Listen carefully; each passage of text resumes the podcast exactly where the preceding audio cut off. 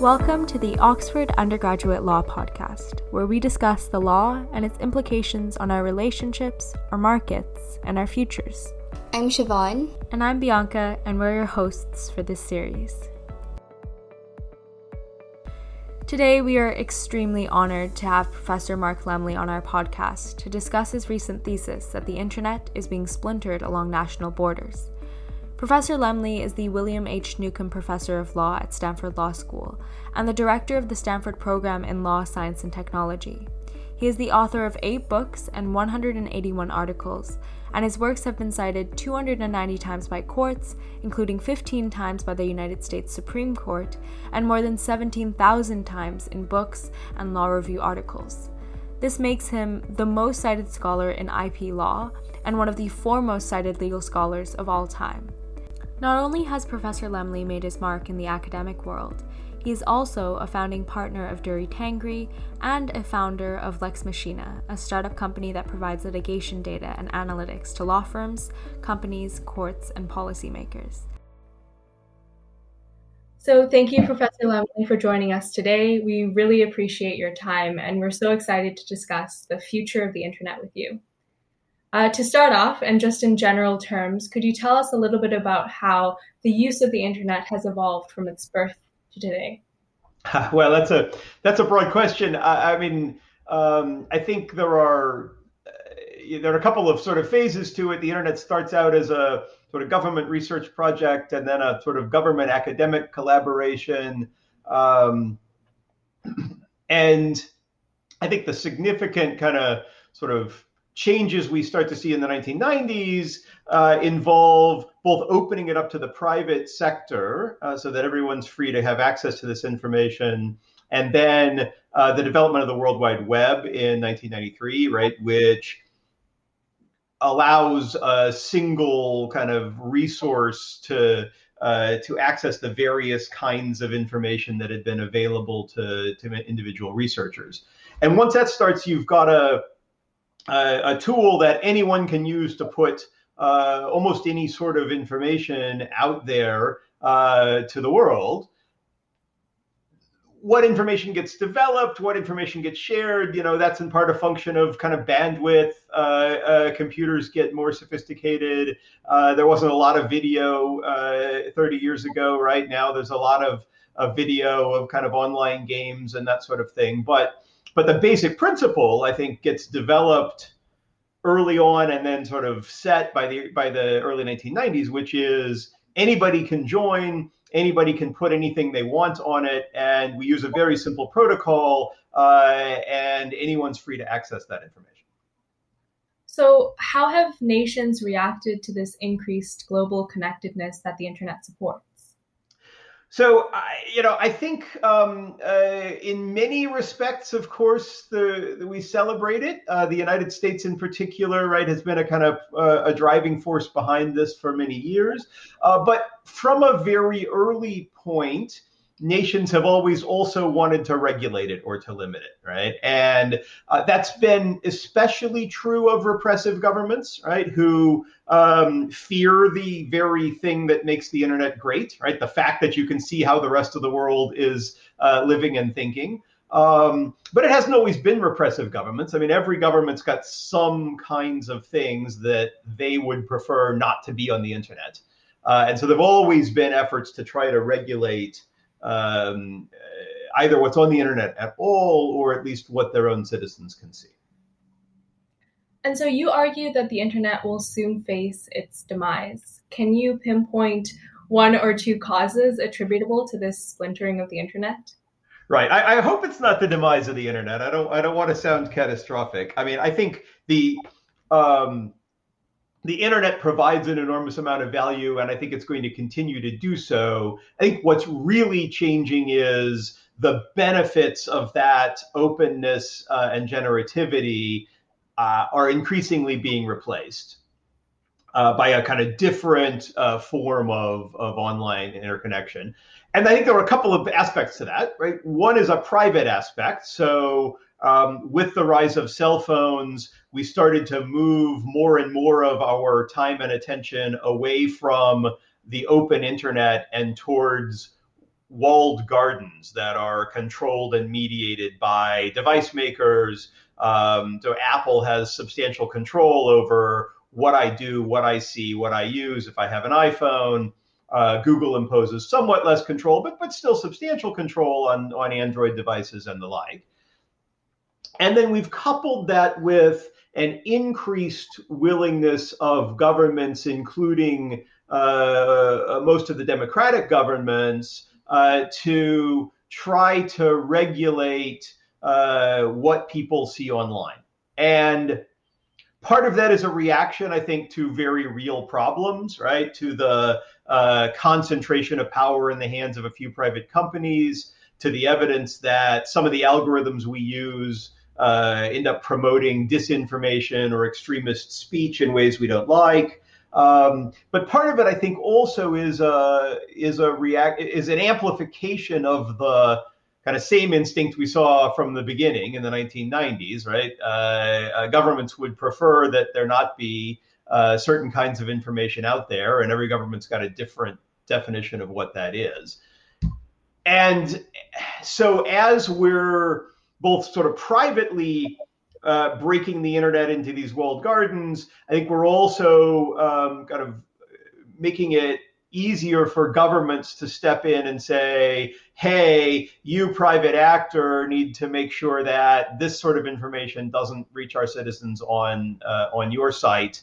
Um, and as we move from a world in which there are you know millions of sites from which people get their information to a world in which only a few companies end up kind of processing a large amount of that information those central choke points become ways in which individual governments can say we want our citizens not to experience the full internet but to see sort of something different that we have control over so, if we were to fast forward and the internet does indeed splinter, what would our lives look like? Um, how would this change our use of Google, Facebook, Amazon, um, these internet service providers?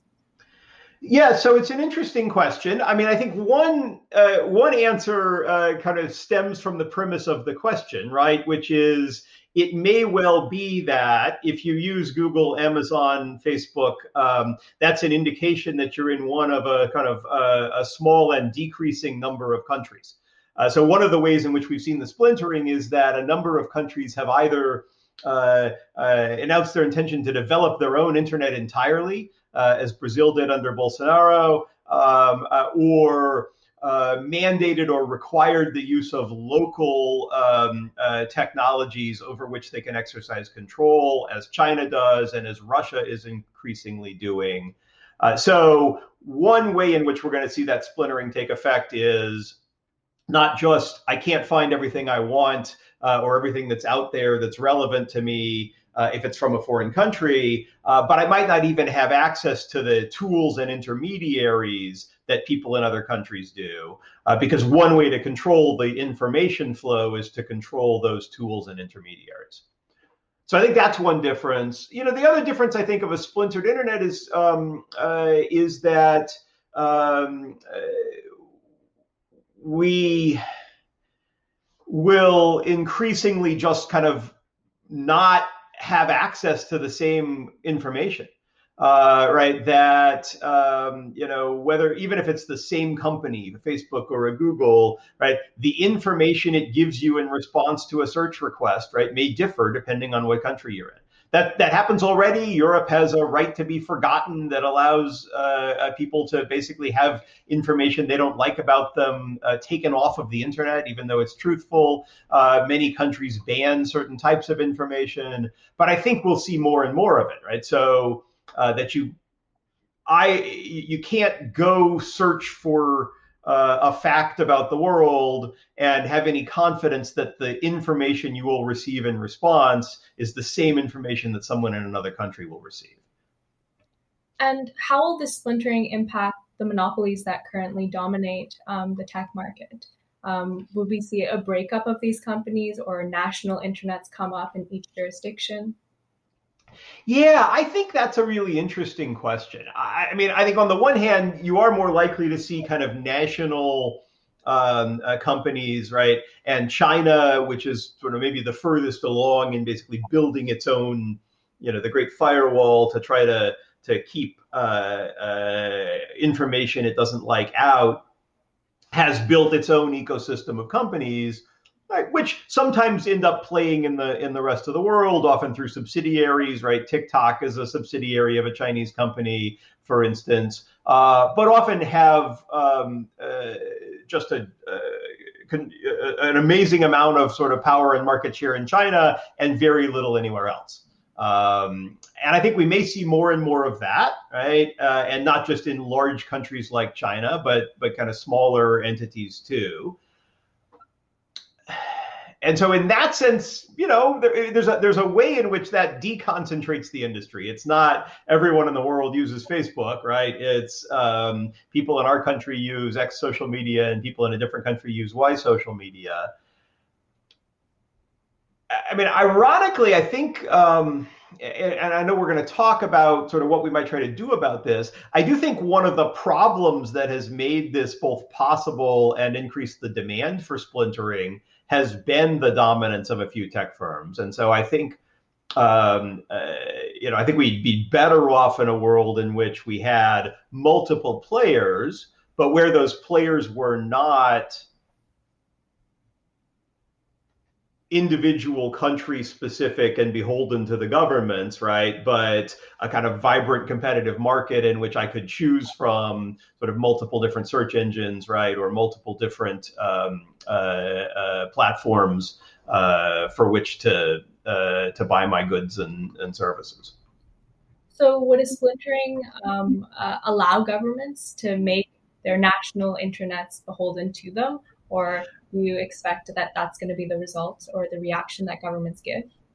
I, right. I think that um, right. If we see a splintering on national lines, I think that's right. It's much easier for a government to control um, uh, a local company than it is to control a company that's based elsewhere. I, you know, it's certainly not impossible to control companies outside your jurisdiction, and lots of governments have sought worldwide injunctions, for instance, right? Google must take this information down not only in Europe but everywhere. Um, uh, but uh, but I think especially with smaller countries, it's hard for you know a, uh Malaysia or even a Turkey uh, to sort of impose its will on the rest of the world. Uh, and so, you know, when Malaysia says, hey, we don't like the fact that people are exposing the corruption of our government on Medium, um, uh, take all that stuff down, Medium can just say no, right? Because most of their customers aren't in Malaysia, right? If the, if the information is all coming through a local site uh, where most of our customers are in Malaysia, our employees are in Malaysia, and they could be arrested uh, they're much more likely to do whatever the government tells them to do. Um, so I think in that respect, right, a kind of nationalized uh, internet companies are much easier to control. If you get beyond nationalization, maybe the maybe the um, uh, the importance of concentration reverses itself right? Uh, the hardest thing to control is the internet circa the 1990s, where everybody's got their own website. I don't know where they are. They could be anonymous, right? Um, and um, uh, and so I could try to shut down one page, but I'm not going to be able to shut down kind of all of the information, right? That's the internet um, right, about which uh, uh, John Gilmore basically, famously said, right, it, it, interprets censorship as damage and routes around it. Right. If you have multiple different people and you can't kind of shut them all down, information can still propagate itself. If you've got one company, right? If if all the information that people from, from which people are getting their kind of news sources uh, come from Facebook, for instance, um, well, Facebook has a lot of power, and countries may not be able to shut down Facebook, but they might be able to shut off Facebook, right, or to bar it from entering the country, and therefore get a lot more effective control over information coming from outside. So I think we want more and more diverse sources of information, but we don't want them to be kind of beholden to each individual country. So I think you've mentioned this a little bit um, previously in the previous questions, but if we were to rewind to the present, and um, would how do you see do you see any feasible way of preventing this splintering?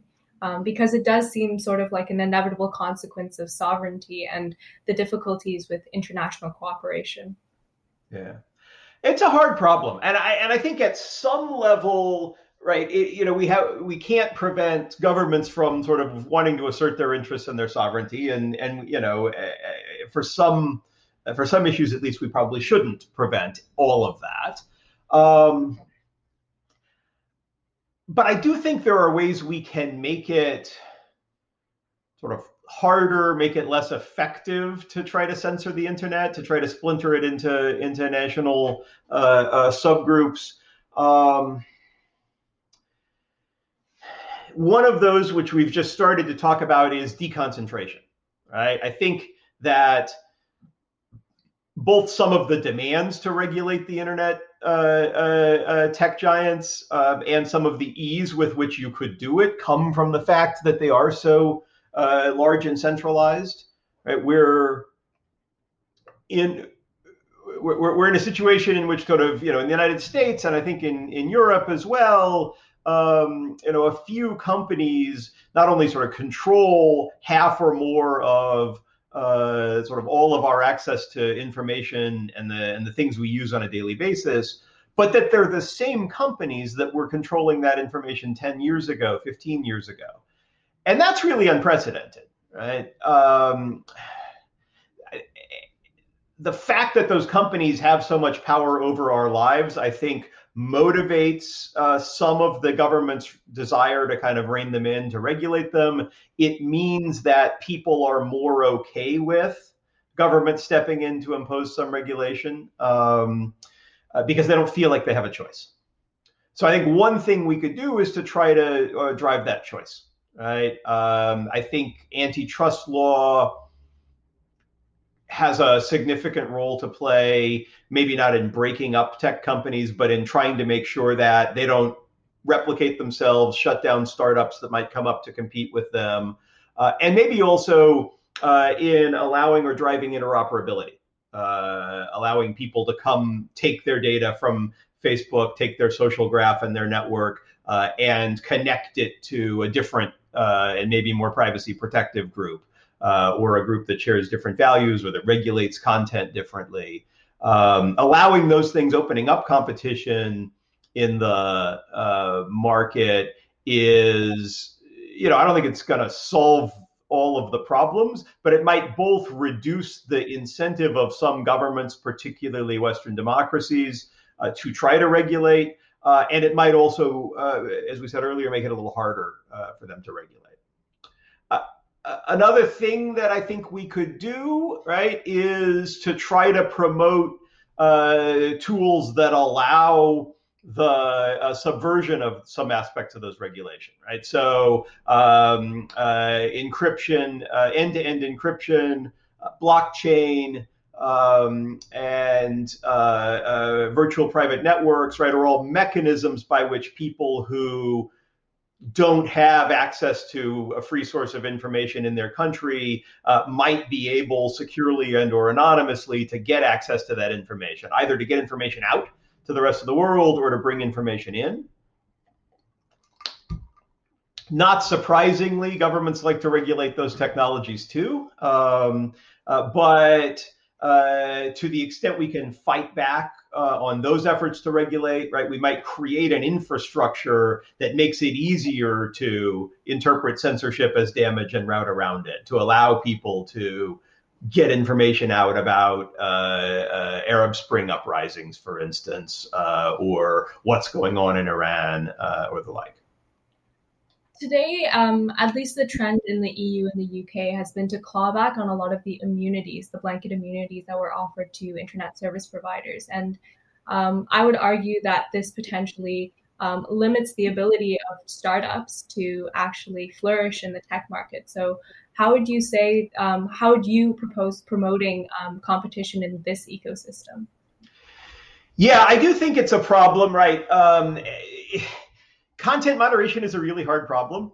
Uh, I mean, there is a lot of bad stuff on the internet, right? And even apart from the question of whether the governments or, or, any particular government should be in the business of deciding whether that stuff belongs on the internet, somebody needs to moderate it, right? Um, and the big tech companies recognize this.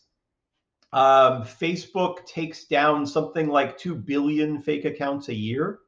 Um, and both Facebook and Google employ more than 10,000 people each, basically just reviewing contested posts and deciding whether to leave them up or take them down. There's a lot of content regulation, content moderation that's going on right now, even in a world in which they're not legally required to do so. Right. Uh, as you know, one of the risks of creating a legal requirement to do so is right the next uh, social media company, right? The next Google can't afford to hire 10,000 people uh, as a startup to, to go make sure they're going to take that information down. And it's worth noting, right, that even with an enormous amount of effort at uh, weeding out uh, bad content, disinformation, hate speech, and the like, there's plenty of it still on the internet, right? And plenty. So um, it's not as though invest in hiring 10,000 people and you'll have taken down all the bad stuff and, and kept up all the good stuff. Um, you might make things somewhat less worse than they would be if you, you know, didn't do that. So I do worry that um, regulations, which, you know, often, frankly, come down to some version of take down all the bad stuff, but leave up all the good stuff, right? Are, are impossible to comply with. Um, and so they impose a very real costs on all companies. Big companies can afford to pay that cost, small companies can't. Um, but they also give, I think, the governments a lot of power because since it is impossible really to comply with it, uh, the government can always say, well, we're going to fine you or we're going to shut you down because you failed to comply with this uh, uh, with this rule. One of the interesting things that's uh, been going on in the United States, the um, uh, the main immunity rule here, Section 230 of the Communications Decency Act, uh, is under fire from all sides of the political spectrum here. everybody agrees we should get rid of this immunity, modify it, reform it. But when you look at what it is that people actually want, they want not just different, but diametrically opposed things. Uh, and the Democrats say there's too much misinformation and hate speech on the internet, and uh, we should hold people liable for that so the company will take down more uh, misinformation and hate speech. The Republicans say the opposite. The Republicans say uh, we are disadvantaged by existing tech company moderation, and so we want a rule that says you can't take anything down.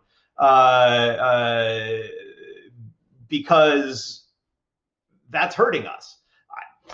I, have I have views on kind of which of those uh, approaches is uh, is more plausible, um, but the fact that while people want to regulate kind of content moderation, but they want to regulate it in opposing ways, right, means I think that you're never going to satisfy everybody.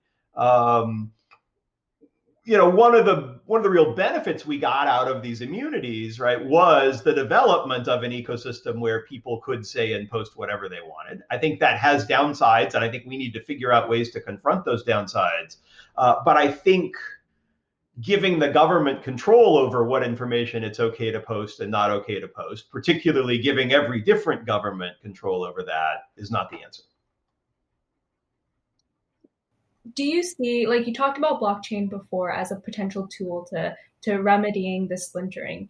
Um, could you see a sort of blockchain style uh, just decentralized ledger um, as a substitute for the internet?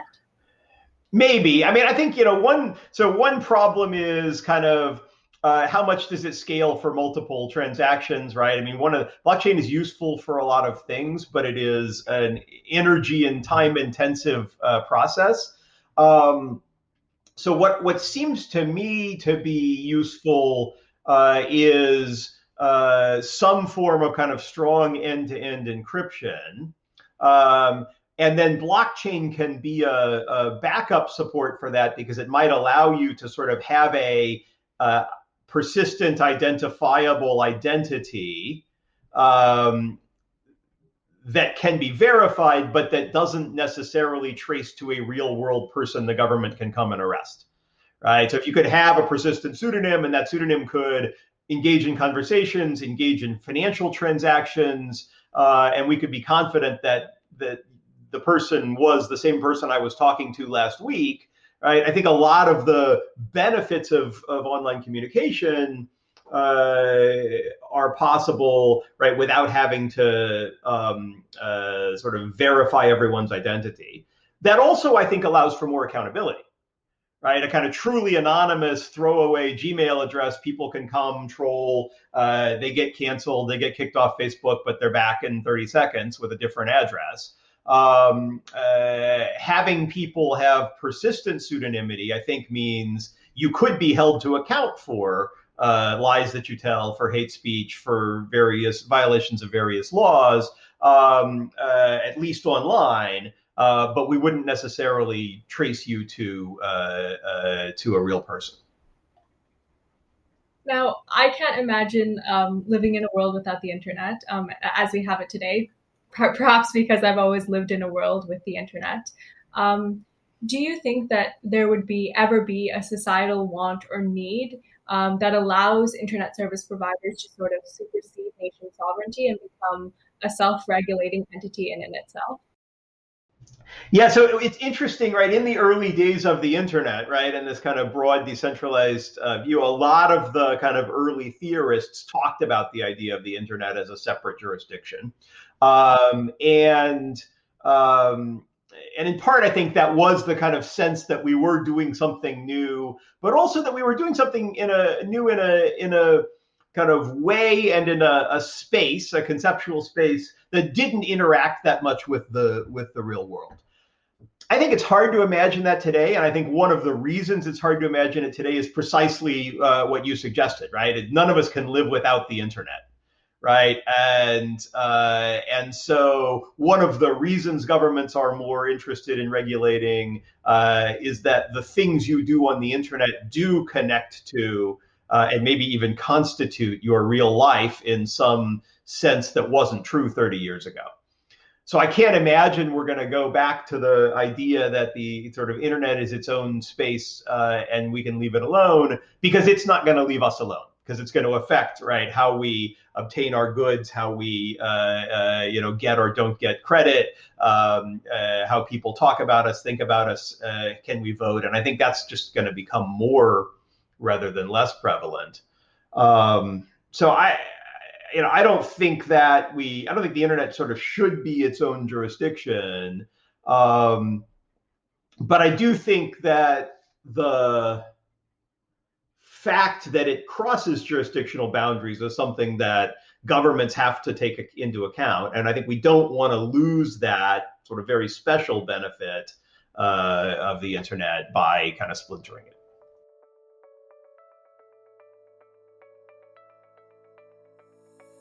That was Professor Lemley speaking with us on the Splinternet. For more interesting legal discussions and writings, visit the OUU LJ's blog and read our annual publications. Tune in next week for Forgiveness in the Law with Professor Martha Minow.